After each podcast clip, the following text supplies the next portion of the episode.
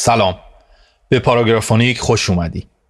تو هر قسمت این برنامه ما اعضای خانواده پاراگرافونیک یک قصه دنبالدار رو برای شما آماده می‌کنیم و من حمید فرد اون رو براتون تعریف می‌کنم. ما اومدیم تا برای شما قصه بنویسیم موزیک بسازیم و نقاشی بکشیم. هرچی که در این برنامه میشنوید یا می‌بینین توسط اعضای این گروه که ما بهش خانواده میگیم تولید میشه. شما هم اگه می نویسید، نقاشی می کنید، موزیسین هستید یا در زمینه های تولید و انتشار برنامه های اینجوری تجربه دارید می‌تونید در تولید این برنامه سهیم باشید. کافیه برای ما از خودتون و تجربیاتتون بنویسید. اگه تازه با ما آشنا شدید توصیه می‌کنم اول دو قسمت قبلی این داستان رو گوش کنیم. بریم سراغ داستانمون به نام وقتی ما. در دو قسمت قبل براتون تعریف کردم که لیلا که از تنهایی تو خونه کلافه شده بود چطور سعی می‌کرد با دوستی یا کسی قرار ملاقاتی بذاره تا شاید این حس بد رو از خودش دور کنه. البته موفق نبود و هر کسی به نوعی درگیر کار خودش بود و انگار هیچ کس برای اون وقت نداشت. اونم که دیگه طاقتش تموم شده بود به خوردن قرص های آرام بخش پناه برد. همچنین براتون گفتم که لیلا با زیاده روی تو خوردن قرص چطور از حال رفته بود و تو توهماتش موتور سوار مشکوکی رو پایین خونش توی کوچه دیده بود که می‌خواست به زور و تهدید وارد خونه بشه. مونا خواهر لیلا که مشغول زندگی و بچهداری و روزمرگی خودش بود وقتی با لیلا صحبت می‌کرد اصلا متوجه حال خراب خواهرش نشده بود و با اینکه لیلا با اون تماس گرفته بود انقدر از خودش و مسائل اون لحظه خودش پرگویی کرد که فرصتی برای لیلا باقی نگذاشت تا حرفی بزنه. در آخر هم بدون توجه به اون چون عجله داشت خدافزی کرد و تلفن رو بی مقدمه قطع کرد. یکی دیگه از شخصیت های داستان دوست لیلا ساراست. کسی که حسابی درگیر زندگی و کار خودشه. و اون روز هم مثل همیشه اصلا وقت و حوصله اضافی برای لیلا نداشت.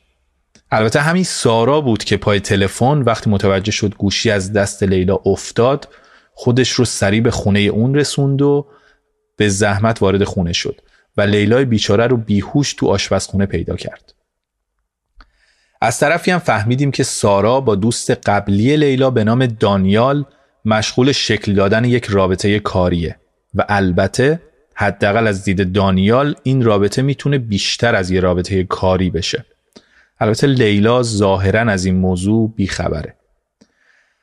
بیشتر از این معطلتون نمی کنم و میریم سراغ قسمت سوم این داستان به نام تعرض.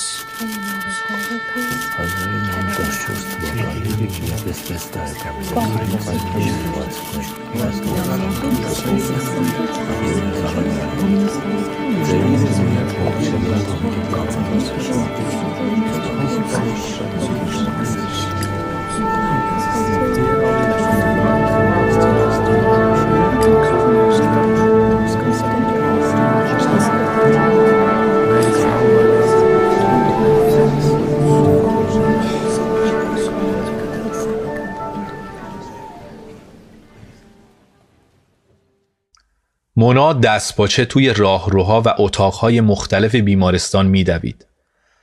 در حالی که دست پسرش سامی رو محکم توی دست گرفته بود و به زور دنبال خودش میکشوند به هر یک از پرسنل بیمارستان که می‌رسید از اونا آدرس اورژانس رو می‌پرسید.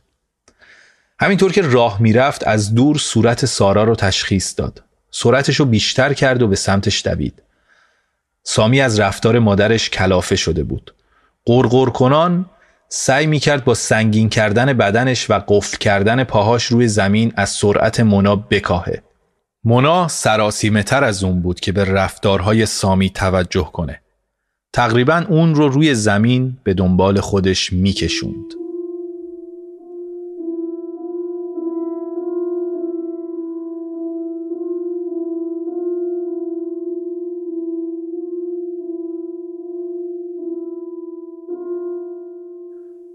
سارا متوجه حضور مونا شد. رنگ صورت مونا پریده بود و لبهاش خشک شده بود. نفس نفس زنان حال لیلا را از سارا پرسید.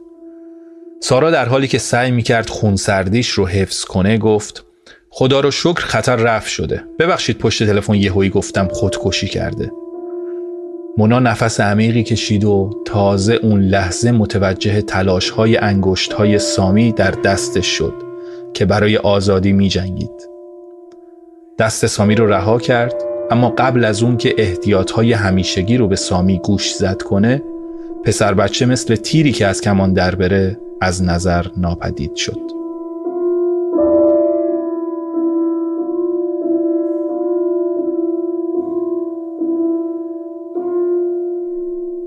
سارا بطری کوچیک آب معدنی رو برای مونا باز کرد و به طرفش دراز کرد.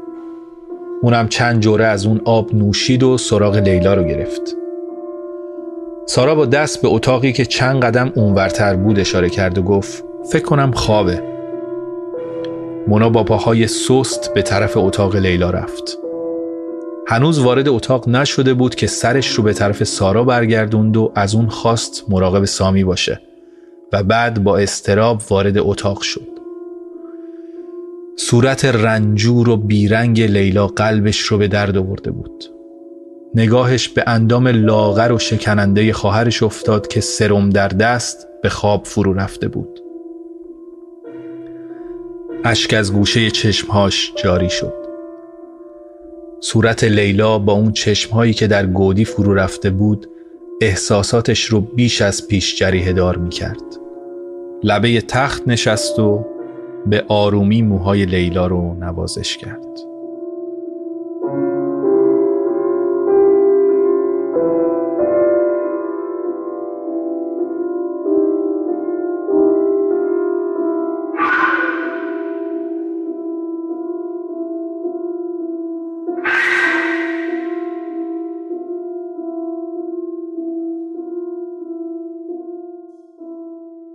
چند دقیقه کنارش موند.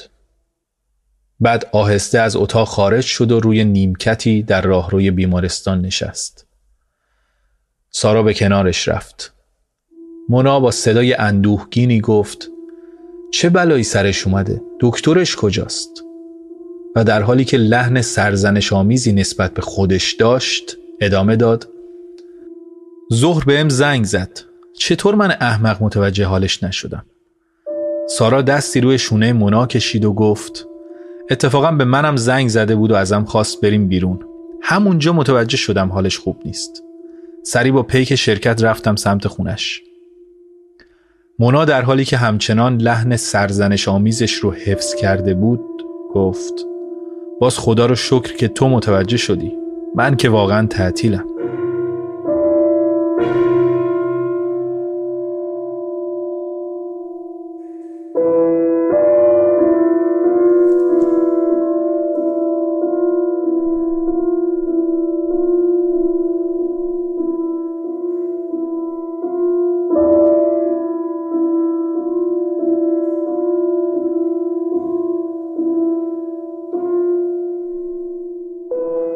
سامی از دور به اونها نزدیک شد و در حالی که یک آب میوه پاکتی تو دستش بود نی رو تو دهنش جابجا کرد و هرتی کشید.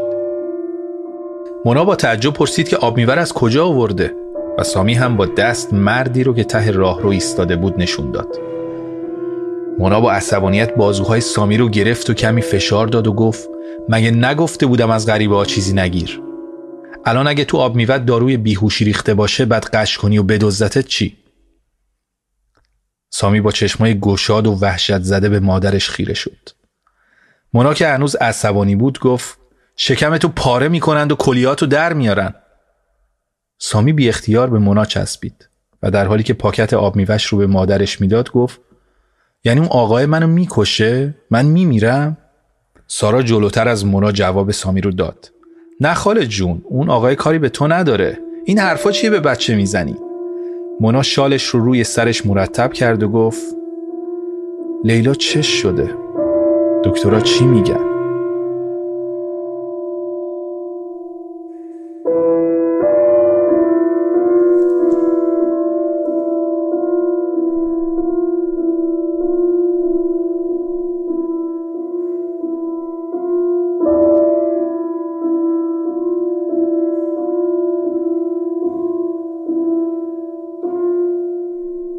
سارا خودشو کمی جمع و جور کرد و گفت وقتی من رسیدم روی میز پر از قوطی و ورقه های خالی دارو بود.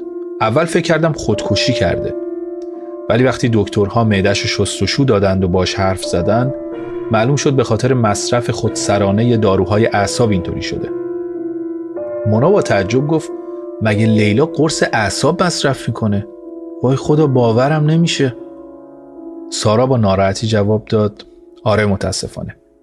اما چیزی که عجیبه اینه که همش حرف از یه موتوری می‌زنه. مونا خمی به ابروش آورد و گفت منظورت چیه؟ چشم سارا به صورت سامی افتاد که با کنجکاوی گفتگوی اونا رو دنبال می‌کرد. سرش رو به گوش مونا نزدیک کرد و زمزمه کنان قضیه موتور سوار خیالی رو تعریف کرد. مونا یهو از جا پرید و با حیرت گفت یعنی چی پیک موتوری به زور رفته تو خونه؟ چشمای سامی گردتر و درشتر از قبل شده بود. خودشو محکمتر به مونا چسبوند. سارا در حالی که سعی می‌کرد مونا رو آروم کنه گفت نگران نباش دکترها میگن احتمالا به خاطر مصرف داروها دچار توهم شده.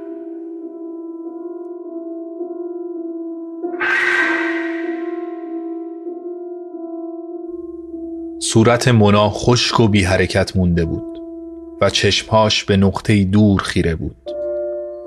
مات و مبهوت و در سکوت کامل به فکر فرو رفته بود. چند ثانیه ای در سکوت گذشت تا اینکه سامی در حالی که صداش می‌کرد اون رو تکون داد.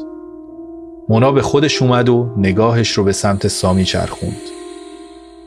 آثار ترس در صورت سامی نمایان بود. با صدای لرزون رو به مادرش گفت یه آقای بدجنس با موتورش به زور رفته خونه خاله لیلا؟ مونا با شنیدن حرف سامی منقلب شد و با دست باچگی گفت نه نه مامان جون اشتباه شنیدی. بغز گلوی مونا رو میفشرد. از روی نیمکت بلند شد و از سارا خواهش کرد چند دقیقه مراقب سامی باشه تا کمی هوا بخوره. مونا با قدم های سنگین به راه افتاد خاطرات سالهای دور مثل فیلمی از جلوی چشمهاش عبور کرد شبی رو به یاد آورد که دختر نوجوانی بود و پدر و مادرش به همراه لیلا برای حضور در مهمونی یکی از فامیلاشون خونه رو ترک کردند. اون شب از بابت اینکه خونوادش رو متقاعد کرده بود که به بهانه درسهای عقب افتاده تو خونه بمونه خوشحال بود. همیشه دنبال فرصت بود تا کمی تو خونه تنها بمونه. چون مادرش اجازه نمی‌داد از لوازم آرایش یا لباسهای زنون استفاده کنه به محض اینکه به هر دلیلی تو خونه تنها میموند با هیجان برای خودش جشن می‌گرفت طبق معمول اول پیتزا سفارش داد آرایش تندی کرد و لباس حریر قرمز رنگی رو که به دور از چشم مادرش در کمد کتابهاش جاساز کرده بود رو پوشید و با موزیک بلند شروع به رقصیدن کرد. در دنیای خودش میچرخید که زنگ خونه به صدا در اومد. پیتزاش رسیده بود. مرد از پشت آیفون از مونا خواست که بیاد پایین و پیتزا رو تحویل بگیره. اما مونا نگران از اینکه همسایه ها اون رو با اون سر و وز ببینند از مرد خواهش کرد تا پشت در واحد بیاد. مرد اول قبول نکرد ولی مونا با اصرار گفت ببخشید کسی خونه نیست بیاد غذا رو تحویل بگیره. منم نمی‌تونم بیام پایین. مرد وارد ساختمون شد. زنگ آپارتمان رو زد. مونا در رو باز کرد و سعی کرد خودش رو پشت در پنهان کنه. مرد نگاهی به آرایش تند مونا و شونه برهنش که از پشت در پیدا بود انداخت. و در یک چشم به هم زدن وارد خونه شد.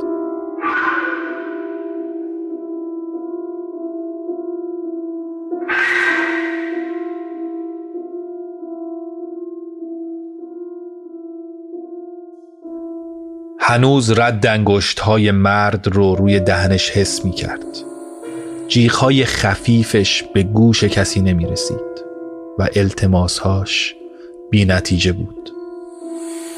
بوی تند عرق مرد رو استشمام می کرد حرفهای آزار دهندش تو ذهنش مرور می‌شد. اشک بی امان از چشمهای منا جاری بود. چند دقیقه ای گوشه ی حیات بیمارستان زار زد. و اون صحنه های دردناکی که تمام این سالها سعی کرده بود فراموش کنه دوباره به همون تازگی تو سرش پیچید. حالت تهوع داشت و به خودش میپیچید. با صدای بلند گریه می‌کرد. مردم از کنارش عبور می‌کردند و با تعجب اون رو می‌دیدن که کف حیات نشسته و زجه می‌زنه. موبایلش زنگ خورد. اشکهاش رو با پشت دستش پاک کرد و با صرفه های کوتاه گلوش رو صاف کرد. روی گوشی اسم همسرش داوود رو دید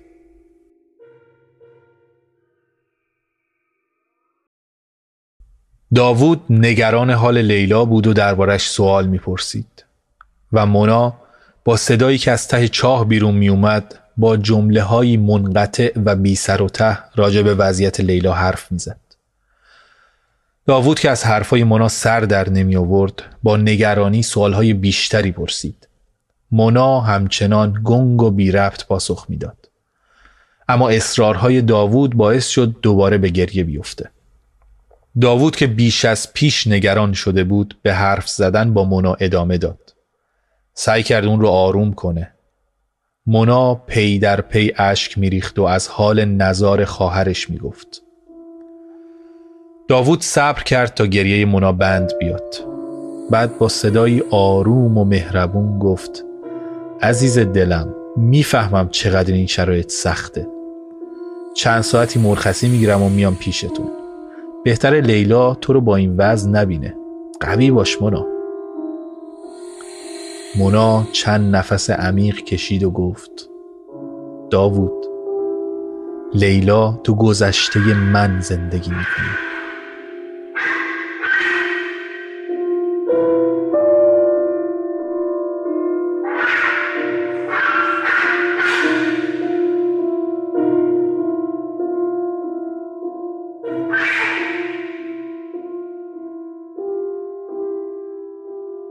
خوشحالیم که صدامون به شما می‌رسه. اگه می‌خوای از پاراگرافونیک حمایت کنی بهترین کار توصیه اون به دیگرانه. کسایی که فکر می‌کنی در طول روز یکم زمان برای شنیدن یک قصه دارن.